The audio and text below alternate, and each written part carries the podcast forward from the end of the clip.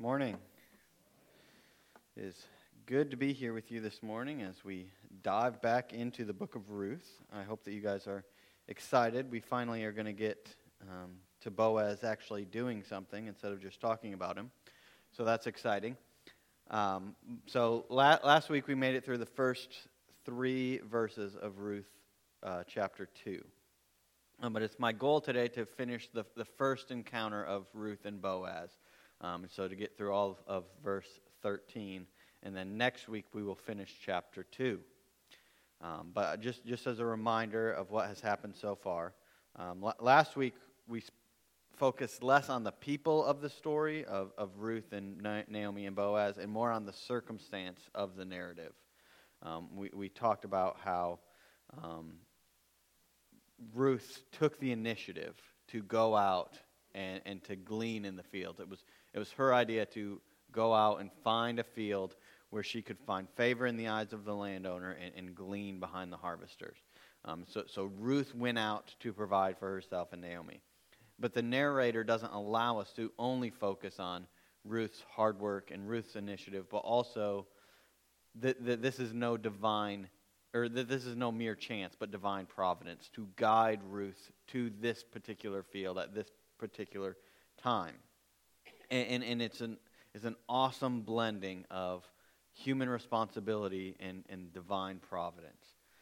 And, and so we're, we're going to see how that carries on through this. But we're going to focus primarily this week on Boaz and a little bit on Ruth. But I, I want us to really pay attention to what Boaz is doing in this, um, these 10 verses that we're going to look at. But we're going we're to start, just follow along with me as I read. We're going to start in um, Ruth 1 um, 22, actually, as we read through um, this story. So Naomi returned from Moab, accompanied by Ruth the Moabite, her daughter in law, arriving in Bethlehem as the barley harvest was beginning. Now Naomi had a relative on her husband's side, a man of standing from the clan of Elimelech, whose name was Boaz. And Ruth the Moabite said to Naomi, let me go in or let me go to the fields and pick up the leftover grain behind anyone in whose eyes I find favor. Naomi said to her, Go ahead, my daughter. So she went out and entered a field and began to glean behind the harvesters. As it turned out, she was working in a field belonging to Boaz, who was from the clan of Elimelech. Just then Boaz arrived from Bethlehem and greeted the harvesters. The Lord be with you. The Lord bless you, they answered. Boaz asked the overseer of his harvesters, Who does that young woman belong to? The overseer replied, She is the Moabite who came back from Moab with Naomi. She said, Please let me glean and gather among the sheaves behind the harvesters. She came into the field and has remained there from morning till now, except for a short rest in the shelter. So Boaz said to Ruth, My daughter, listen to me. Don't go and glean in another field, and don't go away from here. Stay here with the women who work for me. Watch the field where the men are harvesting, and follow along with the, after the women. I have told the men not to lay a hand on you. And whenever you are thirsty, go and get a drink from the water jars the men have filled. At this, she bowed down with her face to the ground. She asked him, Why have I found such favor in your eyes that you notice me, a foreigner? Boaz replied, I have been told all about what you have done for your mother in law since the death of your husband, how you left your father and mother in your homeland and came to live with a people you did not know before. May the Lord repay you for what you have done. May you be richly rewarded by the Lord, the God of Israel, under whose wings you have come to take refuge. May I continue to find favor in your eyes, my Lord, she said. You have put me at ease by speaking kindly to your servant, though I do not have the standing of one of your servants. Let's pray. Father God, we, we come before you just so thankful um, for your word to us, Lord, that, that you chose to reveal yourself to us um, through the scriptures, Lord. And I just pray that you will open our hearts um, to, to hear the, the truth from your word, Lord. And I pray that you will use me to, to speak that truth um, and that that we will all just be convicted of what we hear um, and that we will just have a desire to seek you and to follow you, Lord. We ask all these things in your Son Jesus' name. Amen. Okay, let's let's jump back up um, to the start. Um, Ruth 2 4. So we see Boaz arriving from Bethlehem and greeting the harvesters. And this is the first time we see Boaz do anything. But we read in verse 1 that Boaz was a man of standing. Um, and this Hebrew phrase can also be translated a mighty man of valor. Um, he, he, was, he was an important guy. Um, th- this phrase carries a connotation that Boaz was, was a big deal. He, he was a worthy man, a, a hero, the kind, the kind of man that great stories are written about. And, and now we get to see Boaz in person. Um, but I, I, would be remiss if I were to just gloss over the, the coincidence of Boaz just happening to arrive in the field to see, Na- or to see Ruth at that time. He, he just happens. Just then, as Ruth just happens to be in the field nearby, Boaz just happens to arrive and see this woman who he doesn't recognize. Um, but we'll, we'll follow along with that later. But Boaz greets his harvesters as any good and faithful landowner would do. He, he initiates this greeting with them The Lord be with you. And this is only two words in Hebrew, but they're profound words, especially when you remember that this is happening during the time of the judges, where very few people are following the Lord. That Boaz would greet them, The Lord be with you, shows his faithfulness um, we, we don't see this kind of thing very often in Judges. And, and this just shows that Boaz is demonstrating his character, his faithfulness. Um, th- this is a positive working environment that we find ourselves in right now. Um, and this is an important thing because I'm sure that most of us in this room know what it's like to work in a not positive working environment. It, it's very easy to, to be discouraged when you're surrounded by negativity, when, when, when you feel like you're alone, and, and, and you, it, it's just so easy to, to let it bring you down when, when all you hear is negativity, negativity, negativity. But Boaz here is, is bringing this positivity, this the Lord be with you, this blessing. And it's not something that should be overlooked. And then his workers, they reply appropriately The Lord bless you. Now, this is a more traditional blessing that we see in, in the Old Testament. Notably, it's how um, the Aaronic blessing in Numbers 6:24 begins. The Lord bless you. And, and it's, it's this beautiful picture of mutual respect and adoration between the, the landowner, the, the employer, and, and the harvesters, the employees. And, and they, they love and they care for one another, and there's respect. And it's, it's a beautiful thing that Boaz has instituted in his fields. And, and it seems like this is not just the first time this is happening. This is almost the standard greeting. Boaz arrives and says, The Lord be with you. And they, they reply back, The Lord bless you. And, and it's just a, it's a beautiful picture of the way it's supposed to be between the landowner and his employees. But let, let's keep moving on. Boaz asked one of the harvesters, Who does that young woman belong to? And this shows that Boaz is familiar with his workers, familiar enough with them to notice somebody who doesn't belong. He, he sees Ruth and he instantly knows Ruth is not one of the normal people in this field. And so he asks about her Who does she belong to? And, and this is the first hint we're given to Boaz's age. We, we're going to learn as we progress through this book that Boaz is an older man. Um, but he says, Who does this young woman belong to? And, and the foreman actually replies back using that same phrase. It's, it's dropped in the NIV and in several translations, actually. The overseer replies, She is the Moabite who came back from the fields of Moab with Naomi. What it should read is, She is the young Moabite woman who came back from the fields with Moab. Because that same phrase is there, emphasizing that Ruth is a young woman. But we, we, we keep going on to see that the narrator wants us to see Ruth, Ruth is this young woman making her loyalty and her commitment to Naomi all the more impressive. If you, if you go back and look at what Ruth says to Naomi, your God will be my God. Your people will be my people. Where you die, I will die. Na- Ruth is young. Naomi's not, but Ruth is young and she's committing to live the rest of her days in this place where Naomi leads her. And, and that's, a, that's a big deal. But we don't want to talk about Ruth right now. We're focusing on Boaz. Um, Boaz says, who, who does she belong to? Now, he's not asking whose servant is she or whose slave is he, but more likely he's asking who, who, whose wife or daughter is she? What, what clan does she belong to? Who is she associated with? Boaz wants to know more about her. And so he learns that she is the young Moabite woman who came back from the fields of Moab with Naomi. And so she has, she has returned from the fields of Moab, and now she finds herself in the fields of Boaz. Now, your, your translation probably doesn't say fields of Moab, but it should be there. So remember, every time you see Moab just by itself, think to yourself, fields of Moab. But, but she has come there, and, and it's, a, it's a beautiful thing that the narrator is setting up. That she has left the fields of Moab behind and is now in the fields of Boaz. But she's identified as the Moabite who returned with Naomi. And this is a really important moment because it's the last time until chapter 4 that Ruth is called the Moabite.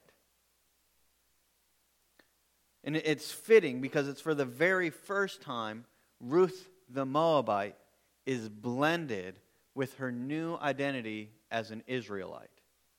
She is Ruth the Moabite who came back from Moab with Naomi. So, to answer your question, Boaz, who does she belong to? She belongs to Naomi. She belongs to the clan of Elimelech. She is Ruth the Moabite of the clan of Elimelech, daughter in law to Naomi, widow of Mahlon, kinsman of Boaz. This is the first sign of Ruth belonging to the people of Israel. Now, she made the pledge back in chapter 1. But this, this is the first time that we see the narrator saying, she belongs to the people of Israel. And we're going to see in the next couple of verses that there are people in town who know what Ruth has done for Naomi. Boaz is one of them because he says he knows what has happened. But, but this is a powerful reminder that she is a Moabite who has become a part of the children of Israel. This Moabite is special. This young Moabite woman belongs to Naomi. And then the foreman recalls the conversation that he has with Ruth. She said, Please let me glean and gather among the sheaves behind the harvesters. She, she came into the field and has worked nonstop except for a short rest. So, so Ruth, she asked the foreman, Can I have permission to glean and gather in the field behind the harvesters? Now, the NIV is a little confusing here because it says gather among the sheaves, which could imply that Ruth is asking for permission to go and take grain from the sheaves that the harvesters have already gathered together, which would be an extremely bold request.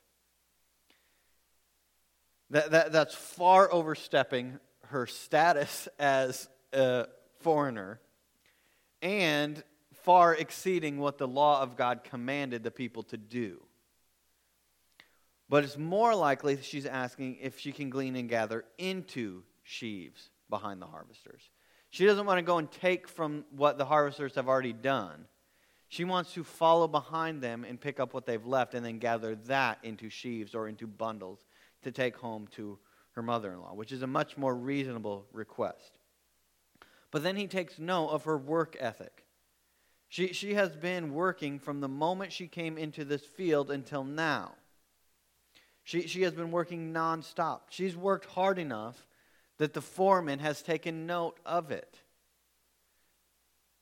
it, it it's not like she's just been, you know, kind of wandering around in the field picking up here and there. No, she has been working hard, hard enough that this, this professional worker has seen her and said, Yeah, she's, she's been working nonstop.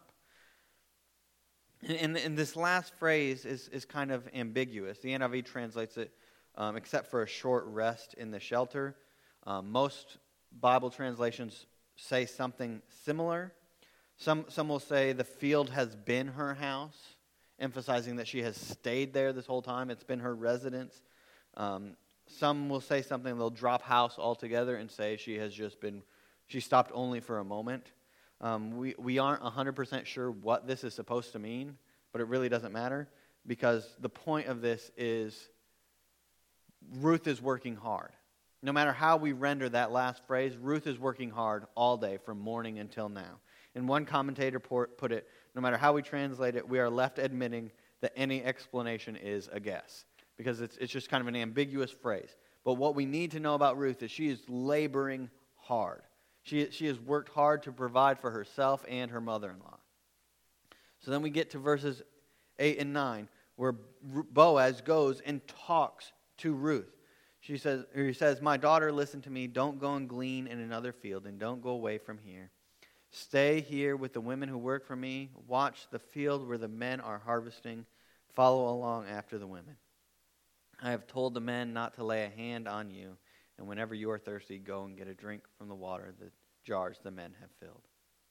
And so finally, in verse 8, we see Boaz interact with Ruth.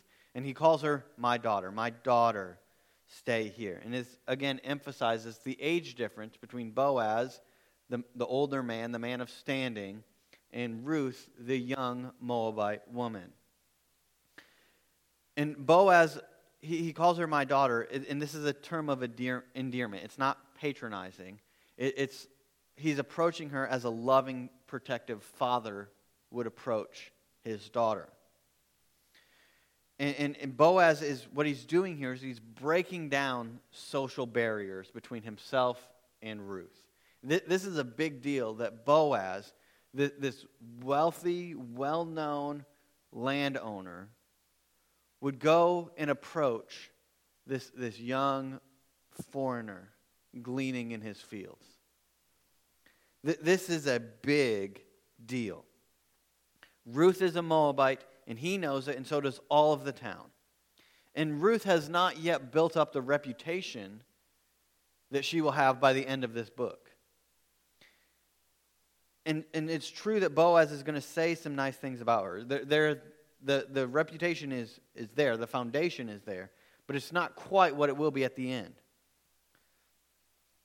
And normally, this wouldn't happen. The landowner wouldn't go and do this. And Ruth recognizes it. And so just, just pay attention to the dialogue here. Boaz, when he speaks to Ruth, gives long statements. Ruth's responses are short and concise and humble. She, she, she says something and, and gets, gets it out of the way because she recognizes her status, her station, and, and does not want to overstep here. She understands the social dynamics at play. But l- let's look at the dialogue between these two. Boaz says, Stay in the field, stay with the women who work for me. Now, stay here is really a weak translation. This is the same word that Ruth uses, or that the narrator uses in Ruth 1:14 to describe Ruth clinging to Naomi. And so she, she needs to stick with them. Boaz is saying, don't get separated from them. Stick with them, grab hold of them, stay close to these women. And watch where the men are harvesting and follow along with my regular female servants. Then he says, You don't have to worry about any of the men bothering you because I have told them not to touch you. And then he says, If you are thirsty, you can go and drink from the water jars that the men have filled. Now, there's a lot to unpack here, and I'm going to try and be quick by just hitting the main points here. Boaz is offering Ruth two things protection and provision. The two things that a husband would offer his wife and family. He tells Ruth to stay in his fields. Pay attention to where my harvesters, my men, are harvesting so that you don't accidentally wander into another person's field. Pay attention to where they're going. Stay in this field. Stay with the women who are working in my fields. You don't need to go anywhere else to glean. You are going to find all that you need to provide for yourself and Naomi in my fields. So, so he, he's providing for her, but he's also protecting her. She doesn't need to put herself at risk by going into another person's field. Stay in mind you're going to be safe. And then he goes a step further by saying he has told the men to leave her alone. Don't touch her. She, she could have easily been harassed or sexually abused. She, she was alone. She has no husband, no son to, to care for her. But Boaz is saying, I have told them not to touch you. Boaz has instituted an anti sexual harassment policy in his fields. He said, Leave Ruth alone. But then it's this last statement that really sets apart what Boaz is doing for Ruth. He says, If you are thirsty, go and drink water from the jars that the men have drawn. Now, typically in this culture, foreigners would draw water for Israelites, and women would draw water for men. So, what Boaz is doing for Ruth is incredibly countercultural, saying, Ruth, you can go and drink the water that the men have drawn. This is so far and above typical kindness. Boaz is demonstrating our theme word for the book of Ruth, Hesed. This covenant faithfulness, loyalty, kindness, goodness, all of the positive attributes of God. Boaz is putting them on display towards Ruth. And Ruth sees it and she understands it. And so she replies appropriately. At this, she bowed down with her face to the ground. She asked him, Why have I found such favor in your eyes that you would notice me, a foreigner? Ruth's reaction is, is humility. She, she throws herself on the ground at his feet. The, the, her, her humility is astounding. And this is actually the Hebrew word that's often translated as worship. Now, Ruth isn't worshiping Boaz in the way that we worship God, but but she's throwing herself at the feet of Boaz in, in humility. She is submitting to him in gratitude for the grace that she has been shown. And then she says, Why? Why have you been so kind to me? Why have I found favor in your eyes? Which is interesting because it's the same word that Ruth says she's going to go out and look for this. I'm, in, in verse 2, she says, I'm going to go and look for someone who will show me favor and let me glean in the field. But this, this favor, this grace that she has found from Boaz is so far and above anything she could have asked for or expected. And so she says, Why have you noticed me, a foreigner? And this time it's, it's Ruth who's bringing up her past. Ruth, Ruth is saying, I understand that I am a foreigner, a, a stranger in this land. Why are you treating me this way? She's not confused about her status in Israel, that she is the low person on the totem pole. But, and, and so she's astonished, and sh- so she, she asks Boaz, Why would you put me on this status? Why would you treat me like one of your Israelite servants? Why would you do any of this for me?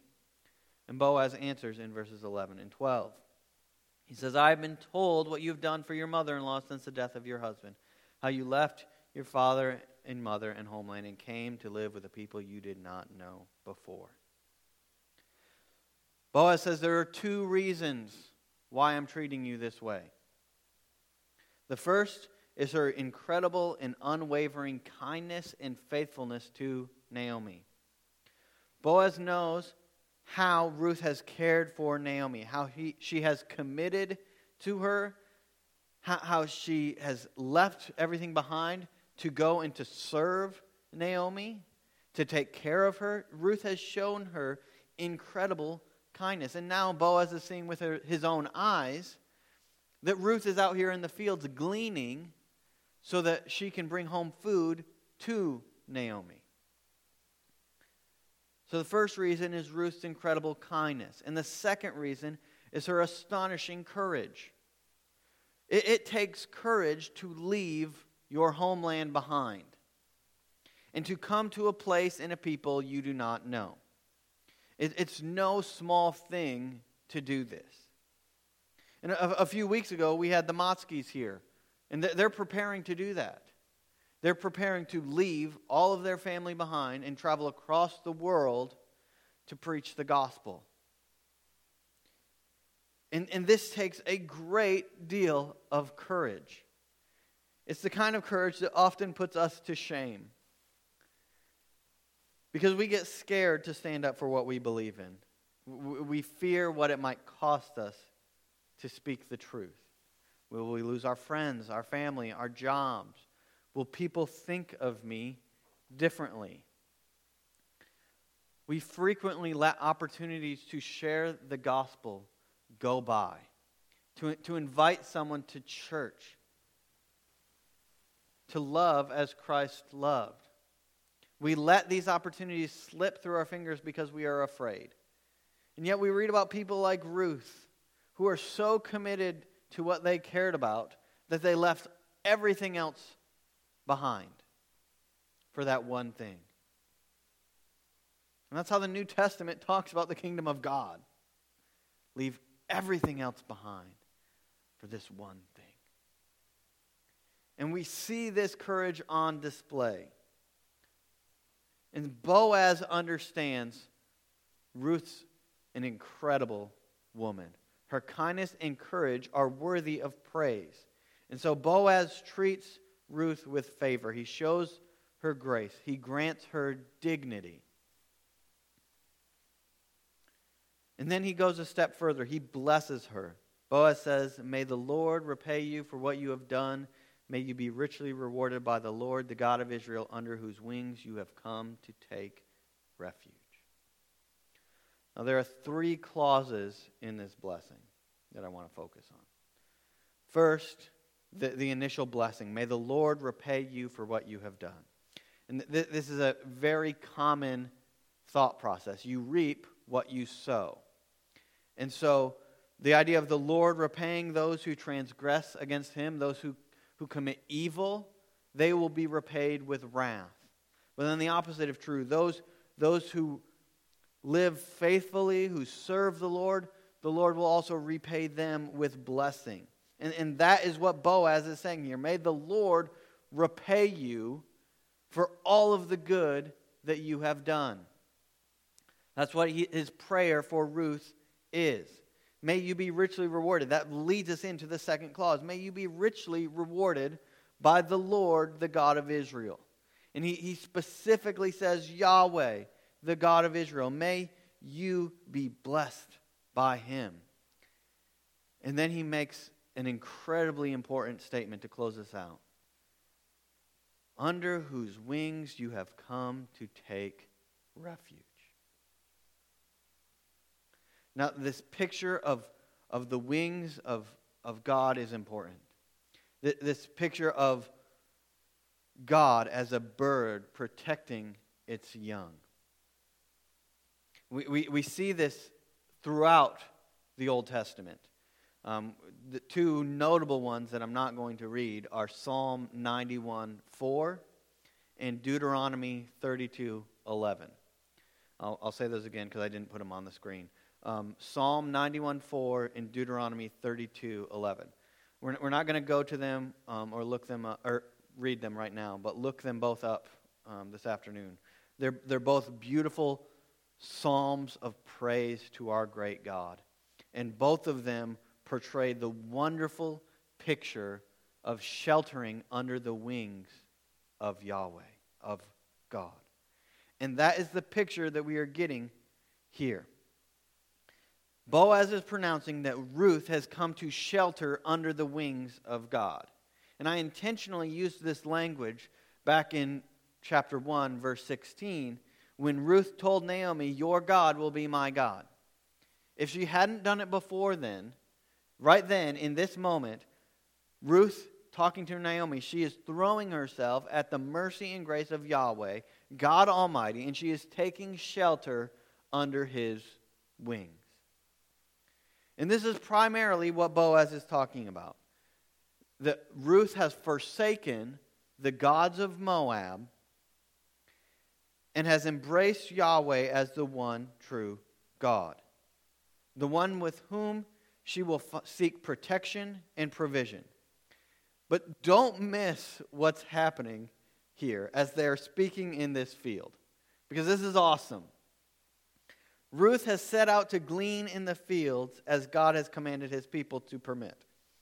And she has found herself in the fields of Boaz. And I, I love this picture. Ruth has left the fields of Moab to seek protection and provision under the wings of Yahweh. And she finds that protection and provision in the fields of Boaz. Boaz is the means in which the Lord has chosen to or the Lord has chosen to use to protect and provide for Ruth. The Lord directed her to this field, to this man, to show her grace and mercy and kindness. Today, it's a common thing for Christians today to talk about how we are the hands and feet of Jesus. Well, in this text, Boaz is the wings of God. She set out to shelter under the wings of Yahweh, the God of Israel, and she is finding shelter, comfort, and provision under the wings of Boaz. And you can't write a better story than this. It, it's beautiful, and we're going to continue to see this theme play out throughout the rest of this book. And, and I wish that we could just stay here and go through the whole thing right now. Um, because I, I just love this picture so much. And, and Ruth is, is astonished. It, it floors Ruth what's happening here. And in verse 13, she says, May I continue to find favor in your eyes, my Lord. You have put me at ease by speaking kindly to your servant, though I do not, do not have the standing of one of your servants. And, and Ruth responds humbly again. And, and this first clause is, is, is kind of redundant the way it's written. May I continue to find favor in your eyes because Boaz has just said that he's going to continue to show her favor. But it's more a phrase of, of gratitude. We, we could understand this as her saying, You have been gracious to me, or you have been kind to me.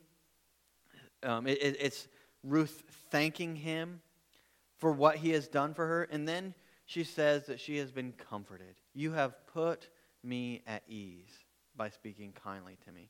And this sheds light into her thought process that day. When she left the house to go and find a field to glean in, she was decidedly not at ease. She was nervous, she was scared. And yet, because Boaz has been kind to her, she is now comforted, she is now at ease. She is no longer worried about what may happen to her. And I think that most of us can relate to this feeling. I know that I can to, to, to get so worked up about something, to be so anxious about how something is going to work out. You, you, you have this huge obstacle in front of you, and you just have no idea how it's going to work out. How could we possibly get through this? And then that moment comes where you see the Lord work it out. And it's just a huge weight lifted from your shoulders. That, that's what Ruth is saying here. Because of what Boaz has said and done for her, her mind is at ease. She has found shelter under the wings of God in the person of Boaz. And, and this is amazing. It's, it's, it's a beautiful thing to see this take place. And so, in closing, I just want to draw a couple of applications one from the perspective of Ruth, and then another one from, from the perspective of Boaz. And so, right now, if you are relating to Ruth, I want to offer you some hope. Because you can always shelter under the wings of God. He is our great refuge. As Martin Luther wrote, a mighty fortress is our God, a bulwark never failing. No matter what the enemy throws our way, we have a fortress he cannot breach. There is no place more secure for God's children than under his wings. So if you are struggling, if you have a bad diagnosis, if you have anxiety over money, over work, over relationships, over anything, if you're just struggling to keep your head above water, shelter under his wings. Throw yourself at his feet. Cast all your cares on him and trust that the Lord of all will do what is right for his children, that he is a loving father. And I know that sometimes, it, all the time, it is easier to say that than to do that. And sometimes I struggle with it myself. This last year and a half have been brutal. And I know not just for me, for probably all of us. We, we have gone through a difficult time. And I, I don't know if you remember, but last February, uh, Courtney and I and, and Pastor Paul and Jill, we went to um, the pastors' conference in, in Minneapolis. And I, I remember the feeling that we had there as, as we sat praying and, and, and talking about this church here in Sheboygan and, and what, what the future held for this congregation. And little did we know that over a month later, everything would be shut down for COVID and, and we would just be thrown into all of these new challenges of, of trying to minister when we don't see people and, and, and all of the other things that just went along with COVID. And then at the end of the year, Pastor Paul announced that he was leaving. And, and I was feeling that God was telling me that it was time for me to transition away from youth ministry. And I had this anxiety about what that would mean. And I remember we were actually in the youth room having our deacon meeting, and my knees are shaking as I'm getting ready to tell the deacons that I'm planning on resigning. And I think that my knees were shaking even more when I stood in this room and I told the congregation that I was leaving because it, w- it was a difficult thing. And, and I, at that time, I didn't even have another job. I didn't know what the Lord was going to bring me to. And it was just so hard and I was applying for jobs, and I didn't hear anything back. And I was just like, what does God have for me? Am I making a mistake? What, what should I do? And then I got this job working as a behavior tech, and I, I fell in love with it. I love doing it. And it was just this weight lifted off of my shoulders, knowing that the Lord would provide for me. And He wouldn't just provide for me, He would lead me where He wanted me to be. And, and through all, I, I, I, trusted that the Lord would direct me, but there, there was still so much unease through it all. And, and this is true for all of us. We, we don't always know where the Lord is going to lead us, especially through difficult times when doors continue to close and close and close but we trust that the Lord will bring us to the door He wants us to walk through. He is our shelter, our fortress, our rest, and we can trust in Him. And that is what Ruth did. Ruth trusted God, and she took shelter under His wings, and she found herself in the fields of Boaz, where God met every one of her needs.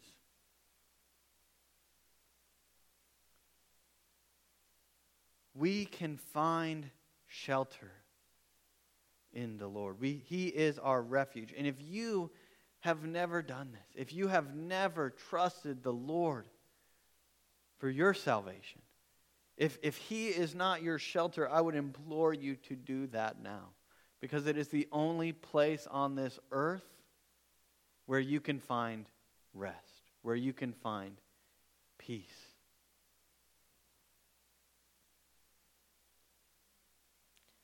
And now for those who find yourself in the position of Boaz. Maybe all of the things that I just described, you're like, well, that's not how I'm feeling right now. Well, you're in luck because I'm going to talk to you now. If you are comfortable, if you are healthy, and you are able to help those who are in need, I would ask you, are you allowing God to use you? Are you actively looking for ways to bless those who are in need?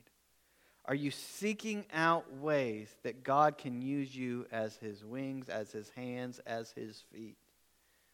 Because it is not enough to just be thankful for what God has given you. God has blessed you, and He has put you in a position so that you can extend grace and favor to those around you. And this is a huge part about what it means to be a Christian. We saw it right away in the book of Acts. As soon as the church was formed, they started selling possessions to meet the needs of those less fortunate than they. They started to take care of one another. They ate together, they prayed for one another, and they blessed one another. And Boaz understood rightly that God had blessed him so that he could be a blessing to those around him. And so I would challenge you to do this. To don't just sit there in your comfort thanking the Lord for blessing you, but look for ways that you can bless those around you. And honestly, there are probably many of us in this room who can relate to both Ruth and Boaz right now. We, we have this anxiety, we have these fears of the future. We don't know where the Lord is going to lead us.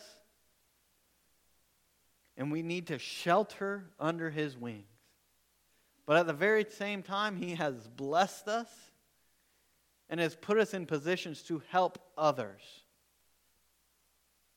And that is the beauty of the church. That we rejoice with those who rejoice and we weep with those who weep. And we walk through our messy lives together, encouraging and supporting and loving one another all along the way. And the book of Ruth points us to these beautiful truths.